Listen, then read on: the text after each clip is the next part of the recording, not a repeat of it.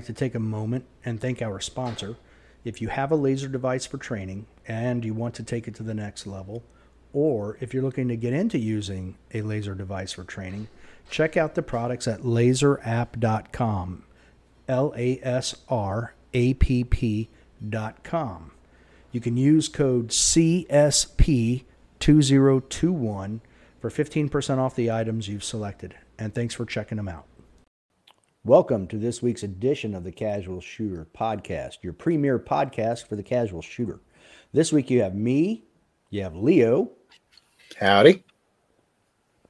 and you have Huggy. Hey, Well, that was enthusiastic, maybe. That's Alrighty new. then. yeah. Yeah. it's too early. He's All talking right, to he- everybody in Star Wars Don't- land. Don't mind him.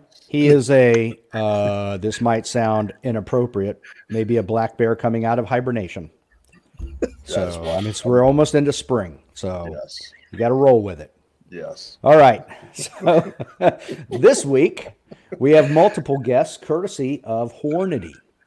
As you guys might remember, I was just at SHOT Show and I had a brief, and I mean brief, conversation with Seth Swerczek um, about some ballistics and some bullets. Well, we are going to greatly expand on that today. So before we get started, I recommend everybody go get a tall cup of coffee with several extra shots of caffeine because we're about to dive in head first, all the way up to our ankles. So, with that, let's welcome Seth Swerczek and Jayden Quinlan to the show. How you doing, guys? Doing good. Thanks for having us. Awesome. Okay, why don't you guys take a moment and introduce yourselves before we get into the questioning? Sure. Well, I'm Seth Swerczek. I'm the marketing communications manager here at Hornady. Uh, Jayden Quinlan, uh, senior ballistician.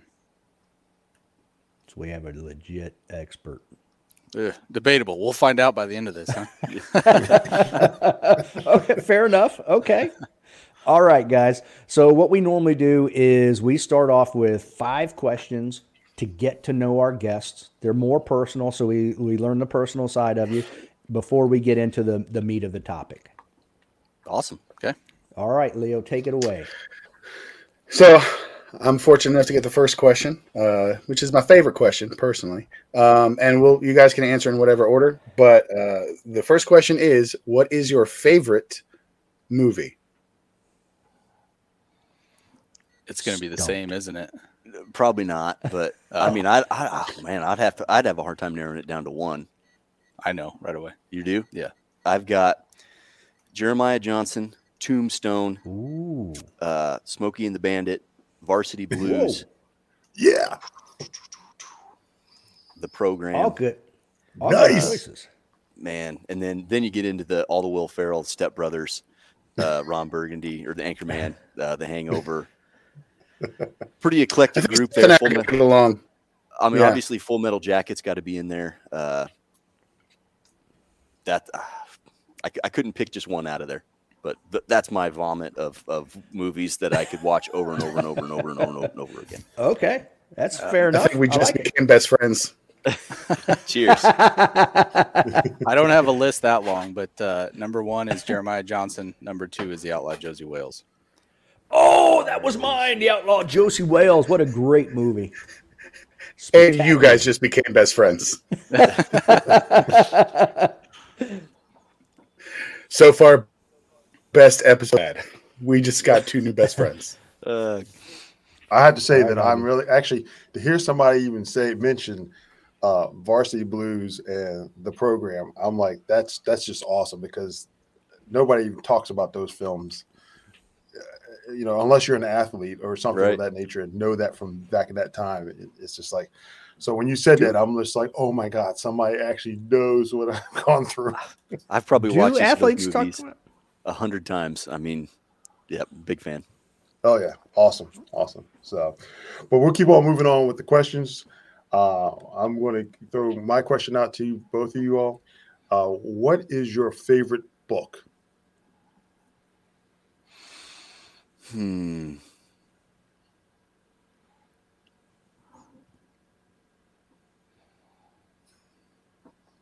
I think the Silence. yeah. Well, it, so my answer This happens a lot. uh, is I've read you know some books as an adult that that were like wow I'm glad I read that book and I've read that book again and again and again and I've listened to the audiobook and whatever.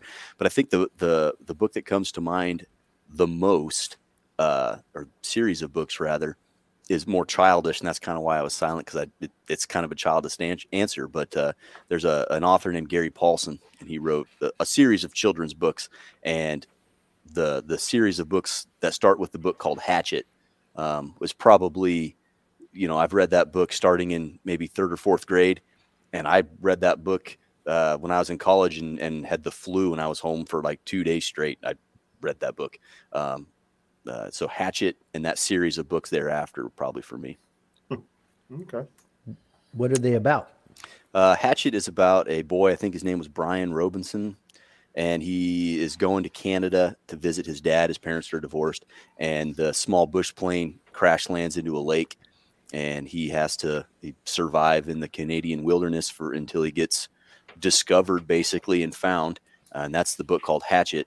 And I think in the book it portrays him as being 13 or 14 in the early 90s. They came out with the movie, um, and uh, yeah, I'm, uh, I'm a big fan. It was a pivotal book for me as a as a child growing up. Now, now they have a TV series for adults called Alone. Yep, I don't watch a whole lot of TV, but I sh- that sounds like something I'd be interested in. Yeah, it's Yeah. it's um they put 10 people out. They bring they have a certain number of items they can bring and they survive as long as they can. Winner gets I forget how six figure Hmm. money. Like a quarter or a half might be a half a million. Jayden, are you busy? You run out there and win that quick. Just- they're about to Same take time. a leave of absence. Right. they're like, that's on the TV show. That's my vacation. Right. Yeah, right. Yeah. It's like who's been filming us? So, all right, Jayden. Um, I've got a lot of favorite books. I've I read a lot and have read a lot for a long time. Um, I'll give you I'll give you two, maybe kind of one that it's a it's a fiction. Usually I read nonfiction, a lot of history stuff.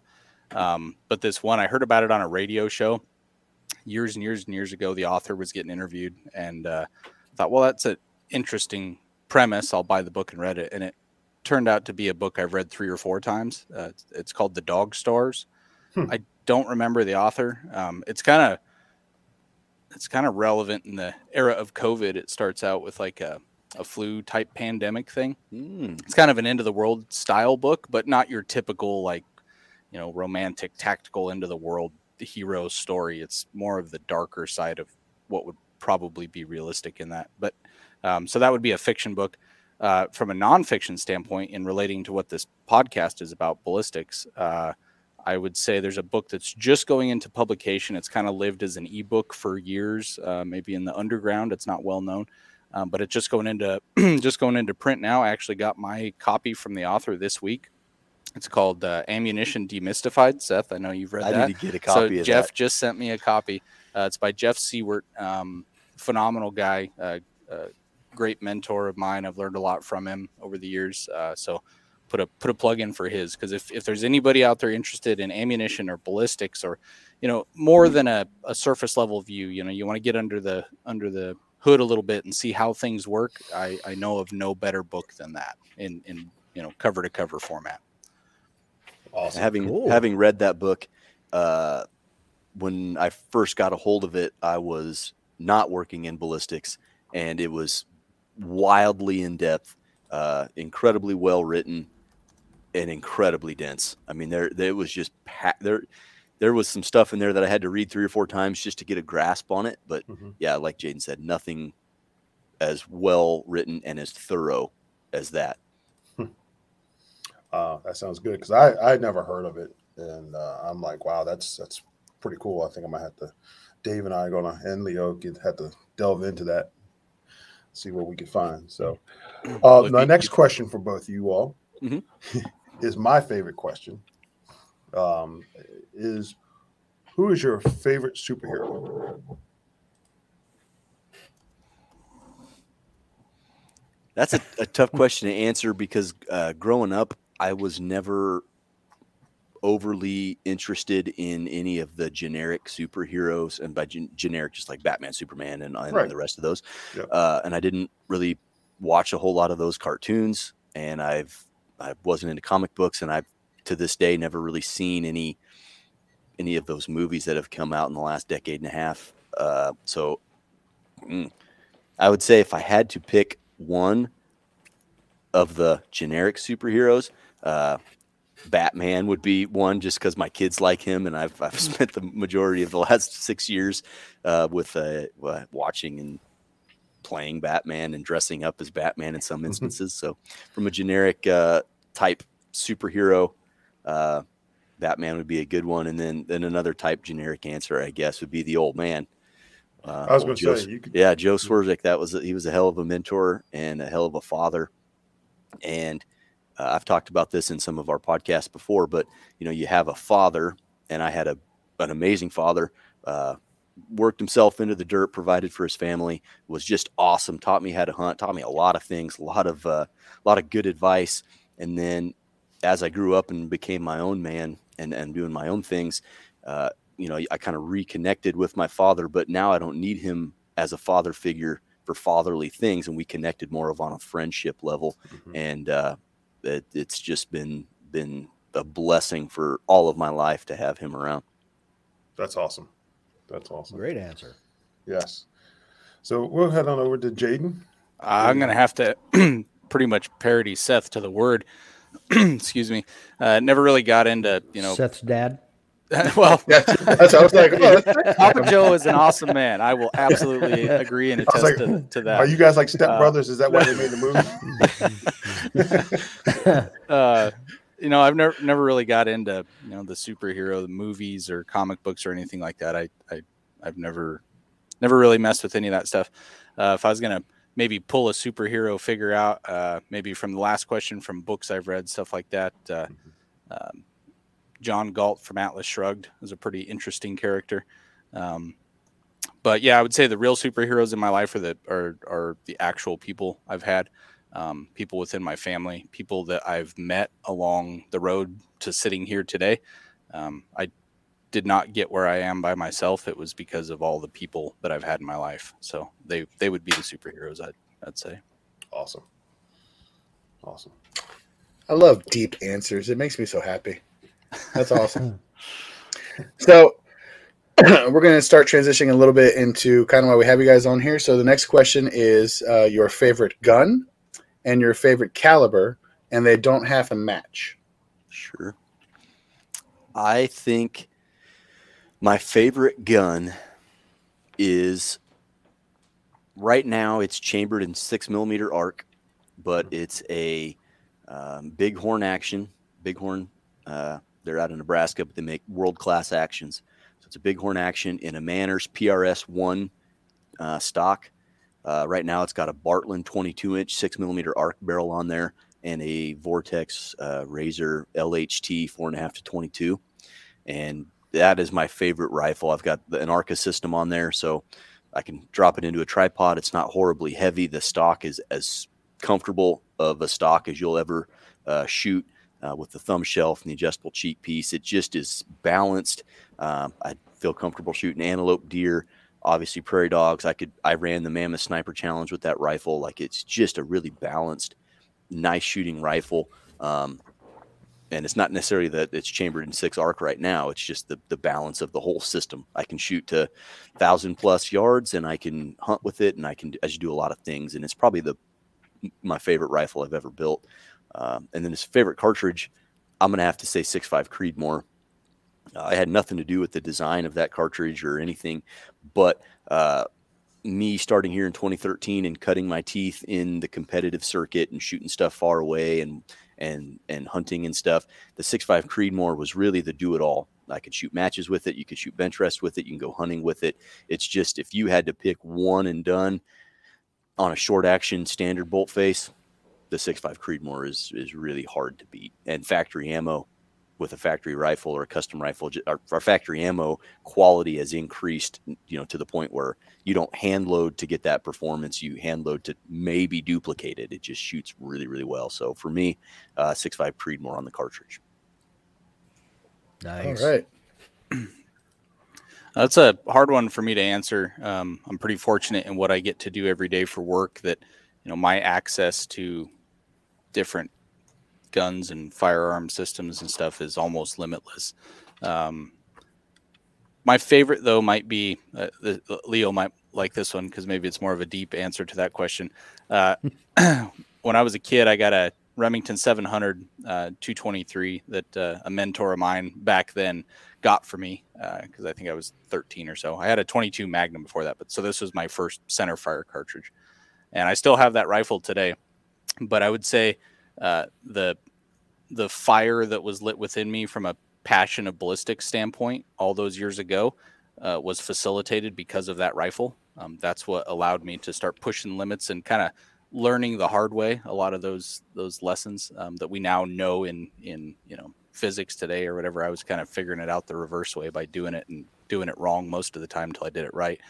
Uh, so yeah, just an old 223 varmint uh, Remington 700, which I still have today. I don't know how many rounds are on it. It still shoots. Um, there's got to be 15, 20,000 rounds on the thing. But wow, that's quite a bit. That's pretty good. All right, I know you guys do um, quite a bit of hunting. So the last question we normally do is one that's uh, a little more particular to you guys, and since you guys do hunting, what is the most tasty animal you have been able to take? For me, no questions asked, antelope. 100% no questions asked. Any game animal I've ever eaten, ever, antelope is top of the heap. There's okay. just nothing better when you properly take care of an antelope and and that meat is unfortunately really low in volume. You don't get a lot of it, but it's it's really mild. It's it's almost got a sweet flavor to it. And again, you can ruin all of that by uh, improper game care. But man, uh, of, of any wild game I've ever had, antelope, no question. Okay. Um, mine would probably be some of the African plains game species. I was fortunate enough to get to go to South Africa a couple of years ago, and uh, that exposed parts of my palate I didn't know existed as far as game meat goes. Um, incredible. Uh, hmm. I mean, they know how to prepare it and everything. You know, I, I would probably make it taste like a leather shoe if I was to cook it because I don't know what I'm doing.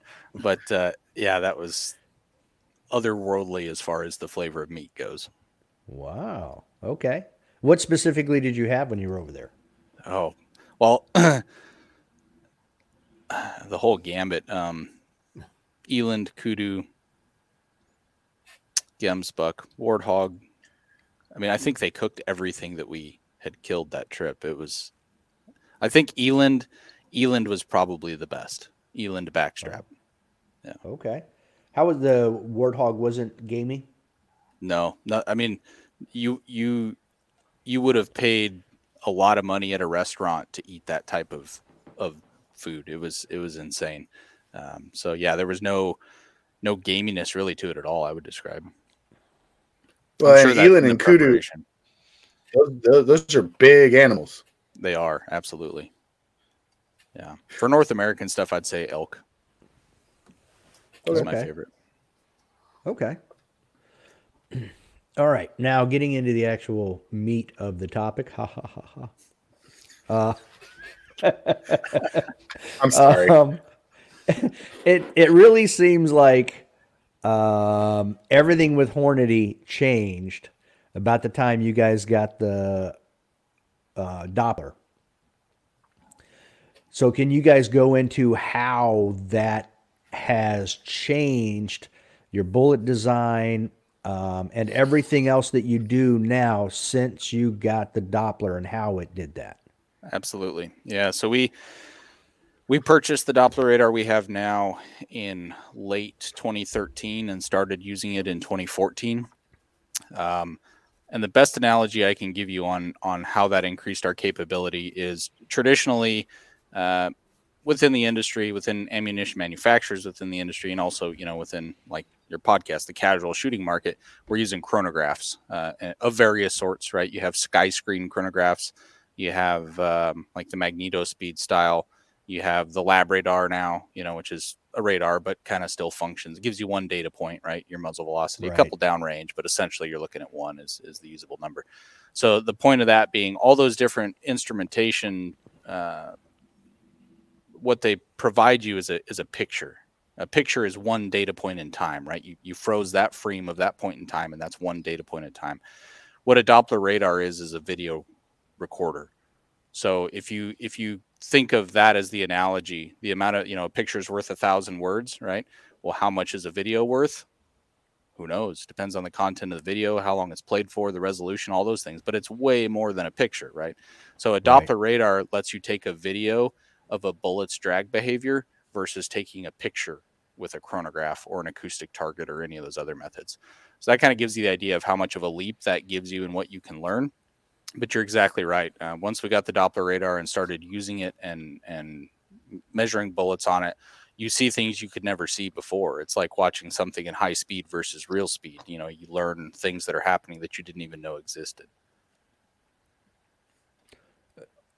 Kind of like the um, oh shoot, no, I'm trying to remember the older polymer tip. Right, the heat shield had. tip process. Yeah, exactly. Right. Yeah, that that was the first major discovery with that radar. Uh, we were using it to get you know essentially better BC measurements back then. This is pre 4DOF.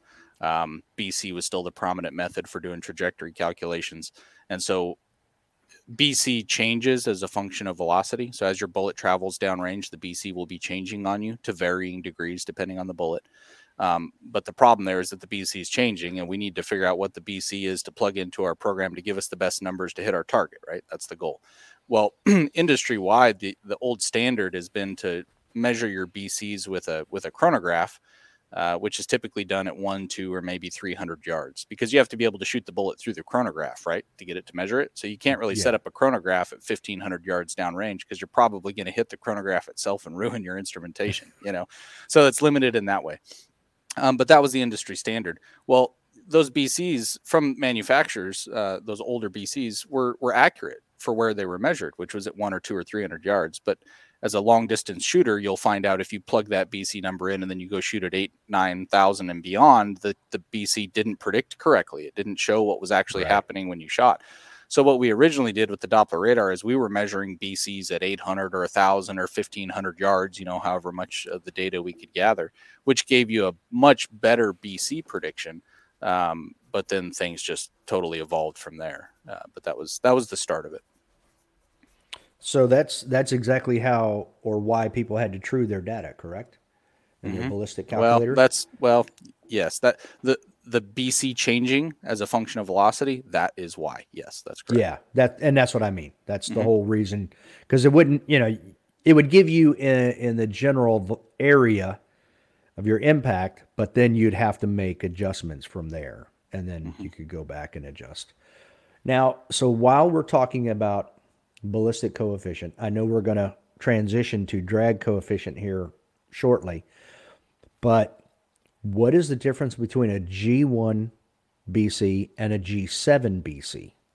Okay, so a a G1 BC, uh, these are these are a reference, and I'm going to use an analogy here that isn't 100% technically accurate, but it will convey the point in a way that most people will understand it, and I think there's validity in that. So. let's talk about a BC first before we talk about the difference of G1 and G7. What is a BC? A BC is a fuel mileage rating for your bullet. So if we analyze or uh, analogize that to a vehicle, you know, your vehicle gets different fuel mileage depending on how you're driving it, right? City, highway, uphill, downhill, mm-hmm. headwind, tailwind, all those different um, environmental circumstances change your fuel mileage, right? Well, a BC is trying to do the same thing. It it's giving you one number that's going to try to predict the fuel mileage of your bullet, which is how fast does it slow down? That's what really matters. So we're using this one number to try to predict that. The problem is that when when you pick a BC, we just said that BC changes with velocity as the bullet goes downrange, the BC changes. So you have to pick one number, right? In in a traditional BC calculator, you put one BC value. So it's where where did you pick that number? Did that number come from the bullet driving uphill, driving downhill, driving on flat ground, driving in the city? Where was it? So that's kind of the the limitation of of BC. Now, what is G1 versus G7? So a G1 BC is based off of a flat base, pretty short ogive bullet. It was a German Krupp artillery cartridge in the late 1800s. So if you think of BC, we're still using it today. That comes all the way, you know, that's over a hundred year old kind of data and technology.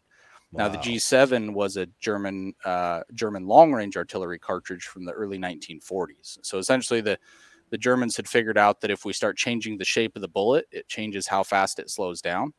And the more we can make it retain velocity, the better results we get from an artillery perspective, right? The the slower it slows down, um, the less it's going to drop due to gravity, the less it's going to deflect due to the wind, all those things that are out of our control, right?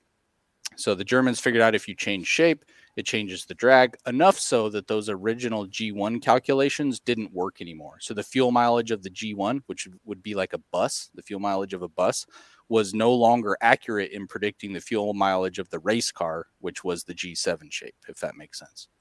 Yeah, absolutely. Okay. Well put. So e- even it. the G7 is 80 years old. That's correct. Wow. So, and I take it the Doppler radar brings us into the 20 teens, 2020s. Yeah, so so that would be you know moving away from um, moving away from ballistic coefficient to drag coefficient. So drag coefficient isn't as well known by the shooting community, but it is at the base of ballistic coefficient. You can't get ballistic coefficient without drag coefficient. Now, what drag coefficient is is a measurement of the it's a essentially a, like a unitless measurement of um, a bullet's drag due to its shape.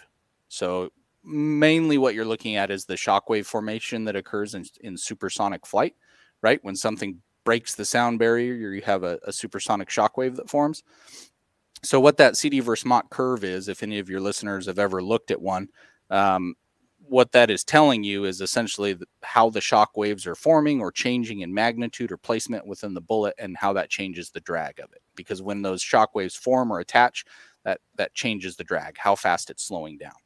Uh, you could think of that as like a, an easy analogy there. If if anybody's sky uh, done any skydiving or anything if you jump out of the plane and you keep your arms and your your uh, your legs tucked in tight and you're going you know head first and then you throw just your arms out to the side and then you throw your arms and your legs out to the side, obviously you're increasing the drag, right? And you're going to slow down a little bit. That's the same thing that's happening with the the Mach uh, formations on the bullet because it's breaking the speed of sound. Just real quick to uh, throw some color commentary onto that. that is not technical at all, but he said CD versus Mach curve. So drag coefficient is abbreviated to capital C lowercase d, CD. Uh, just to clear that up because that that that can be mm, confusing okay. to people. So when you hear CD versus Mach, that's drag coefficient versus speed of sound. Yeah. Okay. Thank you. The simpleton so, in me was like, I, uh, okay. I got you, Leo. Sorry. Thank, thank, you. So instead of being DC, it's yeah. CD. Yep. Yeah. Uh, yeah. And okay. so, so what that CD or drag coefficient versus Mach curve is, that's the fuel mileage of your bullet in every driving condition possible. So where okay. B where BC was just one, you're either gonna. So if you, if you think about it, I'm gonna make a road trip across America, and I get one shot at determining how much gas I need to get exactly to my destination. Like I'm running out of gas as I pull into my destination. That's the goal, right? Well, you get one fuel mileage to pick. Are you going to pick the uphill, the downhill, the flatland, the headwind, the tailwind, the in town, the highway. What fuel mileage are you going to pick? That's what BC does. What what CD versus Mach or drag coefficient does is says, you know, the, the cars nowadays will give you the the the real time fuel mileage, right, on the little screen. That's mm-hmm. what CD versus Mach is. It's measuring the real time fuel mileage as you're in process and updating your your what's left in your tank essentially. That's what cd versus mach is doing. It's actually measuring the bullet's drag through its entire flight path and then when that's used for a ballistic prediction it's extremely accurate because you accounted for everything that's actually going to happen versus just picking an arbitrary fuel mileage number and trying to make it match your entire road trip across america. Cool. I just want to say I love how you're using the analogies uh, to to to explain things because I'm telling you, it is great that you do that because, again, in your in your profession, you're at a certain level, and then there's people that are outside your profession that are not at that level, and to the way you're you're breaking it down, and of course, I, I always say breaking it down Barney style. Yeah. Uh, you know, it's it's it's like oh wow, I actually can see it, visualize it, and understand exactly what you're saying. So now I'm like, wow, this is what I'm talking about. This is what I want to know. This is how I definitely want to go, uh, taking my game to the next level. So I, I love your analogy. So keep up the that. That's amazing. Good, thank you. so, and I assume this is where your videotape Doppler information really comes into play. Yes. Yeah. So so I guess this kind of segues into 4DOF a little bit. Yeah, absolutely. Um, because 4DOF uses that videotape of the drag curve instead of the picture that the that the BC programs are using. Um, it uses that videotape of the drag curve plus a whole bunch of other things. Now, most people will think of 4DOF as, oh, it just uses the radar drag curve. You know, that's why it's so much better, and that is true. Plus a whole bunch of other things. Um, so it, it uh, you tell me if you want to go down that rabbit hole or not. Or I know you had a kind of a list of topics today. So. Before we yeah, go down yeah. that rabbit hole, or before we move on, just for any listeners that are unfamiliar, when we say 4DOF, that is the Hornady Ballistic Solution uh, app. You download that on your phone or on your iPad or whatever. It's free of charge, and that's the ballistic computer that that Jayden has, has developed. And so, just just so anybody that hears us talking about 4DOF, um, that is the the physical application that you can download on your phone for free that uses that uh, radar derived uh, drag coefficient for trajectory solutions. Now you can also do that on your website too, correct? You certainly yep. can. Yep. And in the Kestrel okay. as well. Yep. Oh yeah, we have we do have a Kestrel. Okay. Um, I I do want to go down that route.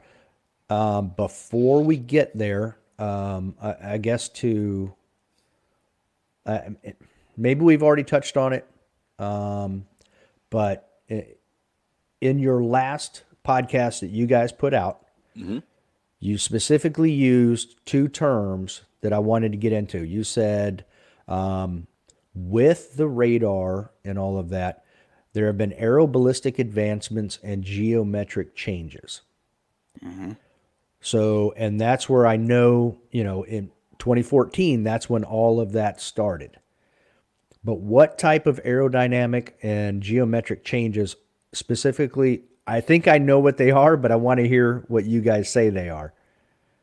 Well, some of them I can't talk about in specifics. Okay. Um, Fair for enough. reasons that hopefully will be evident in coming time. Yeah, hopefully. Uh,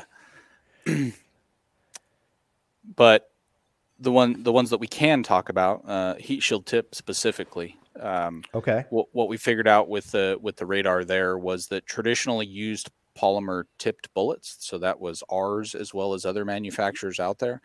the the material that was used in those tips would suffer from aerodynamic heating. So when that bullet is is breaking the speed of sound, that's a that's a there's a lot of energy that's that's present there, right? And that that comes in the form of heat and that plastic was essentially uh, deforming because of that heat. Now, to your point of, of geometric things, the meplat, me pla, or point of the bullet, the very tip, is very critical to to the drag characteristics of a bullet. So as that gets bigger in diameter, the drag will go up, or your BC will get lower. And so what ha- what happened with those those polymer tips that were deforming in flight is that that mm-hmm. me platter, the tip of that bullet, was getting bigger in diameter because it was essentially scrunching back a little bit, and so that was causing your BC to go down. So in in the the whole heat shield tip era discovery, what we figured out was a classification of polymer that had a ability to resist heat that was high enough to overcome what was present in the bullet in flight. And so now that tip maintained its its size and shape. And as a result, the drag was lowered and the BCs went up. So that's what you saw, you know, in the, in the transition from AMAX to ELD match, and then ELDX came out at that same time. That was that technology. Now that the those polymer tips that that suffer from aerodynamic heating, it wasn't all of them across the board. It was dependent on a couple things. Um, one of them was the general drag of the bullet. So if you want to talk about it from a BC perspective, you had to have a BC of of oh, a G1 BC of over about 0.5. So anything with a G1 of 0.5 or above was was able to suffer from this. 0.5 or Okay. below, it didn't happen. And the reason for that was the bullet Hmm. slowed down too fast. As that bullet slows down, the heat is is is Reduced. yeah, it's reduced. Dissipates, Um, yeah. All right. So so at a 0.5 G1 or above, you maintain speed long enough that the heat can become a problem. Velocity was the next part of it. The faster you push them, the hotter things get. And then the third part is uh, ambient air temperature will affect it. So if you do it in the middle of winter versus a hot summer day, it, the deformation will be different. And so Wow. that kind of gives you an idea that, that of that discovery. Wow, that yeah, that's a lot more than just oh, you know, this material is unable to withstand those temperatures. That's very interesting. Hmm. Now, I would also think though, and maybe this is what you were saying you can't talk about, but I feel like it also changed the ogive of the bullets, you know, the the actual shape to, you know, you're able to find stuff out on that video where you would change the actual shape and length of the bullet in order to maintain those uh, speeds, that velocity at, at greater distance. Yes, um, that's also been a, a long understood phenomena, maybe you could call it. I mean, you can go back to uh, Modern Exterior Ballistics by Robert McCoy. That's a, back to your question on books. That's a fantastic one if anybody's interested in getting in the weeds on ballistics. That one's extremely uh, math heavy, though, so beware. That, that's like the original. I mean, that is the uh, yeah, so like- McCoy, you could consider Robert McCoy kind of the the father of modern commercial ballistics. I mean, he did a lot of work for DoD, um, and obviously had his hand in in that aspect of it. But but his work kind of pioneered the the ballistic calculator space for civilians, maybe you could say. Um, but within that book, you know, he documents all that stuff. That stuff's been well understood of of what um, ogive length does, what ogive radius does, different shapes, boat tail diameters and lengths, and all that kind of stuff. I mean, that was pre-established and, and published, you know, even back in the '60s. Now, are we learning maybe little details with between those published data points that are, you know, 60 years old? Absolutely, and that's what the radar allows Okay. you to see. Yeah, that's what I figured. I figured it, you would be able to find the weaknesses and be able to tweak things. So, Mhm. uh, let me get back to my questions over here. All right, before we actually get into the O, the um, 4DOF itself, I wanted to get into a few more things. Um, let me come down to bullet tips. Since we're talking bullet tips, Seth and I talked about this a little bit at SHOT, but what I would like to talk about is the difference between the aluminum tip and then the ELDM and the ELDX and how they all differ. They're all super um, aerodynamic, but they each do different things and why they have their own uh, place. Sure. Um, so looking at ELD match and ELDX first, since they're both using a polymer tip, the the benefit that the polymer tip gives you is, as I said earlier, that meplat or that tip of the bullet is is extremely critical in the drag of the bullet. So when you let's look at uh, boat tail hollow point, we'll back up to that design. With a boat tail hollow point, you're essentially taking what is like a cup, a, a, a water cup or a glass for water. You're taking that that's made out of copper, and you're trying to to squeeze it down into the ogive shape that you're going to have on a finished bullet. You're trying to squeeze that copper down and trying to get the tip where all that copper decides to come to a stopping point. You're trying to get that the same every single time. Well, it's just not going to happen, right? That material is going to flow differently. It's going to it's going to it's not going to be uniform on the very point of that bullet every time. So when you go to a polymer tip like we have on the ELD match and the ELDX, that's made in a in an injection mold, and so the the cavity of that mold is is static, right? That never changes, and so those tips come out the exact same every single time. And so what you can then do is you you know cut the top of that boat tail hollow point off essentially and put a perfect tip on it. So now every single bullet has a perfect tip and it's the exact same tip that all the other bullets had before and after it. And so you get consistency from that. So with a boat tail hollow point, you'll struggle from that. Um, within a lot, you can have issues with it, and definitely lot to lot. You know, any of your listeners go go pop open five or six boxes of boat tail hollow points of different lots of of bullets and look at them, and they're not the same. They're all different. Now you go do that with any of the tipped bullets and they're identical, right? Because that comes from a mold. They're they're made the same. Now um, the the ELDX, um, there's also some benefits of of the tip and the way it is uh, for expansion because obviously that's a hunting bullet. So we do use that tip to initiate the expansion of the bullet. So essentially, when that bullet hits terminal media, an animal, that tip drives back inside of the jacket of the bullet and forces it open. So it doesn't matter what you hit as far as the terminal media goes soft tissue, cartilage, bone, you know, whatever it is, those are all different densities. That tip sets back in the exact same way and causes it to expand the exact same way. So it also adds consistency to your terminal performance, how the bullet expands, because it's happening because of the tip, um, not because of what you hit. Now, on the A tip, the aluminum tip, um, what we were doing there was taking taking that you know call it front half of the ogive beyond where we could with polymer. So polymer is not as hard or rigid as aluminum. Um, so the longer you get it, the weaker it becomes. So what you'll see with most of the A tips, if you compare them to a, uh, a caliber matched ELD match, so you look at a 30 cal A tip versus a 30 cal ELD match, you'll see the tip is longer on the A tip, and that's because aluminum is more rigid. So we could we could push the length of the tip out and different aspects of it to maximize the performance in a way that you can't with polymer because it doesn't have the strength to do it when you make it that long. Mm, okay. Wow. Yeah, one thing So, to address on. Sorry, go ahead. No, go right ahead, Seth. I was just going to say one thing to address on the aluminum tip front that I get this question a lot being in marketing, and we did when we when I was still working with Jayden. Um, is is it a hunting bullet? Can you use that material for hunting? And like Jayden mentioned, one of the benefits of the polymer is that it drives back and it's slightly compressible. Or with the aluminum tip, I shot a whole bunch of them into ballistics gel. Uh, and really what we found was that since that aluminum's not compressible, it would basically break off and I could recover the entire tip undeformed inside the gel. And then the bullet would end over end tumble and eventually rip some of the jacket off. So the terminal performance was very, very uh, inconsistent at best. Um, and it's because that tip doesn't compress and set back. So just I wanted to, for any of your listeners that are thinking about it, uh, just because it's a hyper accurate bullet and it's got all the all the cool guy features that make it really good for long range shooting. That aluminum tip does not bode well for consistent bullet upset. So definitely don't recommend them for hunting.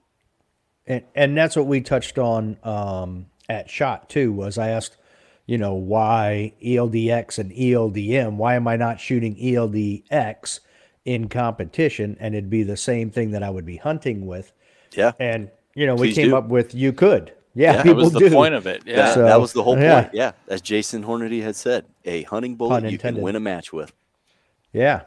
So, and then I started looking at the A tip and comparing with the polymer. And I, kn- I know that the trend is to go towards the drag coefficient because you, you have so much more data. It's so much more accurate than the BC mm-hmm. is. But the BC on the A tip is what I would consider to be somewhat significant as compared to the polymer.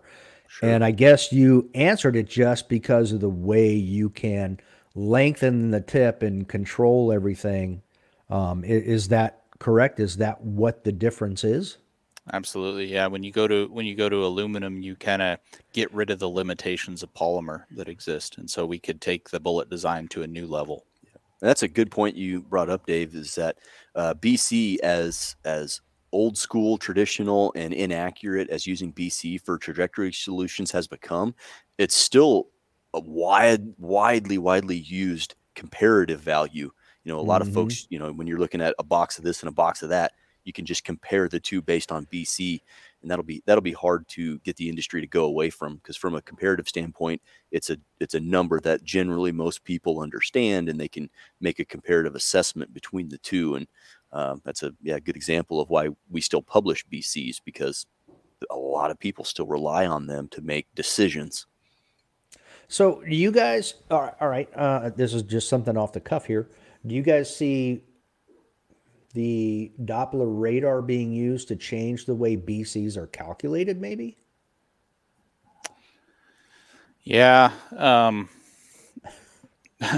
there's not a standard that's established. So, you know, within the small arms ammunition realm, there's a lot of standards in place that are adhered to for velocity and pressure and barrel lengths and twist rates and and all those right. things, right? There's you know, SAAMI's the governing body that we look to in the United States to do that.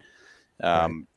You don't have that for drag measurements or or BC publication. It's essentially left to whatever the manufacturer can come up with. And it's like I had mentioned earlier, mm. you know, mm. prior to Doppler radar, everybody was using a, a chronograph, you know, an, or an acoustic target. So all the BCs that you saw published in the 80s, 90s, and early 2000s were all at one, two, or 300 yards. Well, now Hornady comes out with a Doppler radar. Generally, what happens is as you as you look further and further downrange, the BC will degrade and and that happened with the with the uh, with the deformation of the tips, right? The discovery of, right. of uh, heat shield tip that prevented it. But he that that's a that's a separate issue on why the BC was degrading. That was a, the the tip issue. But in general, depending on the bullet shape, to a lesser to greater or lesser degree, the BC will lower itself as the velocity gets lower and lower and lower. So the the problem then becomes if I give you a BC to to Seth's point of it's a comparative metric you have to be careful because you have to compare apples to apples. You have to know at mm. what point the BC was calculated at. And that's the kind of turmoil we're in right now within not only the industry, but also, you know, the customers. The question that has to be asked to know if you're comparing apples to apples is how was this BC derived? At what Mach number or velocity was this BC calculated for?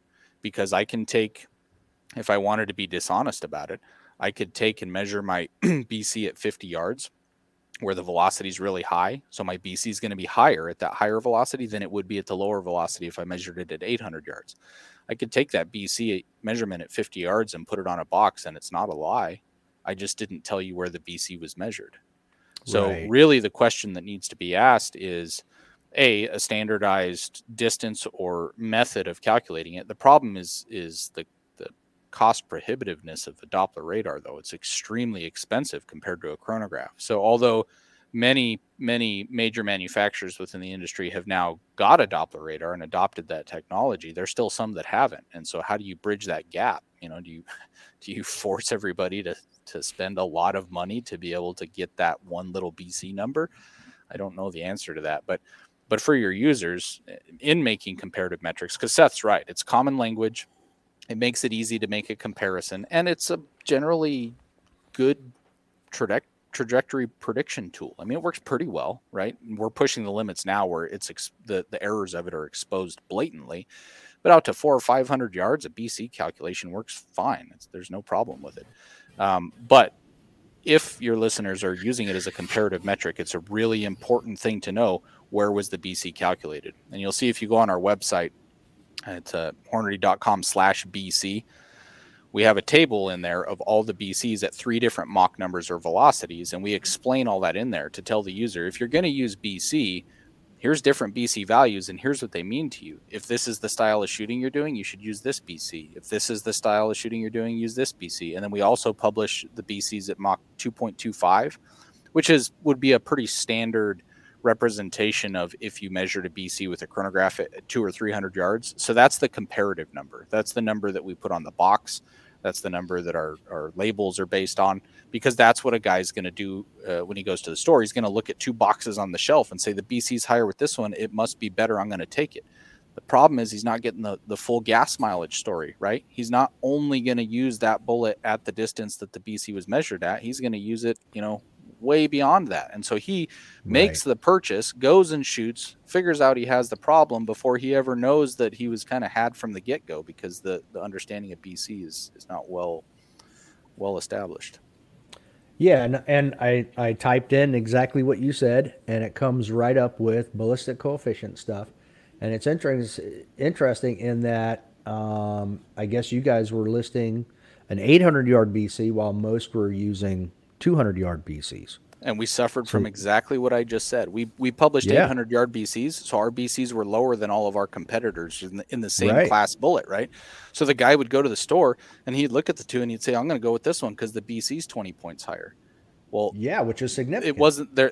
It wasn't being. It wasn't honest then. So that's when we went to that kind of tabular form that you see on the website there, where you have a BC for Mach 2.25, 2.0, and 1.75. And up at the top of that, it, it describes to you, hey, here's what these mean to you, and here's how to use them. Yeah, pretty. Uh, yeah, I like the way you guys broke it down and exactly what you said. So that's that's pretty good.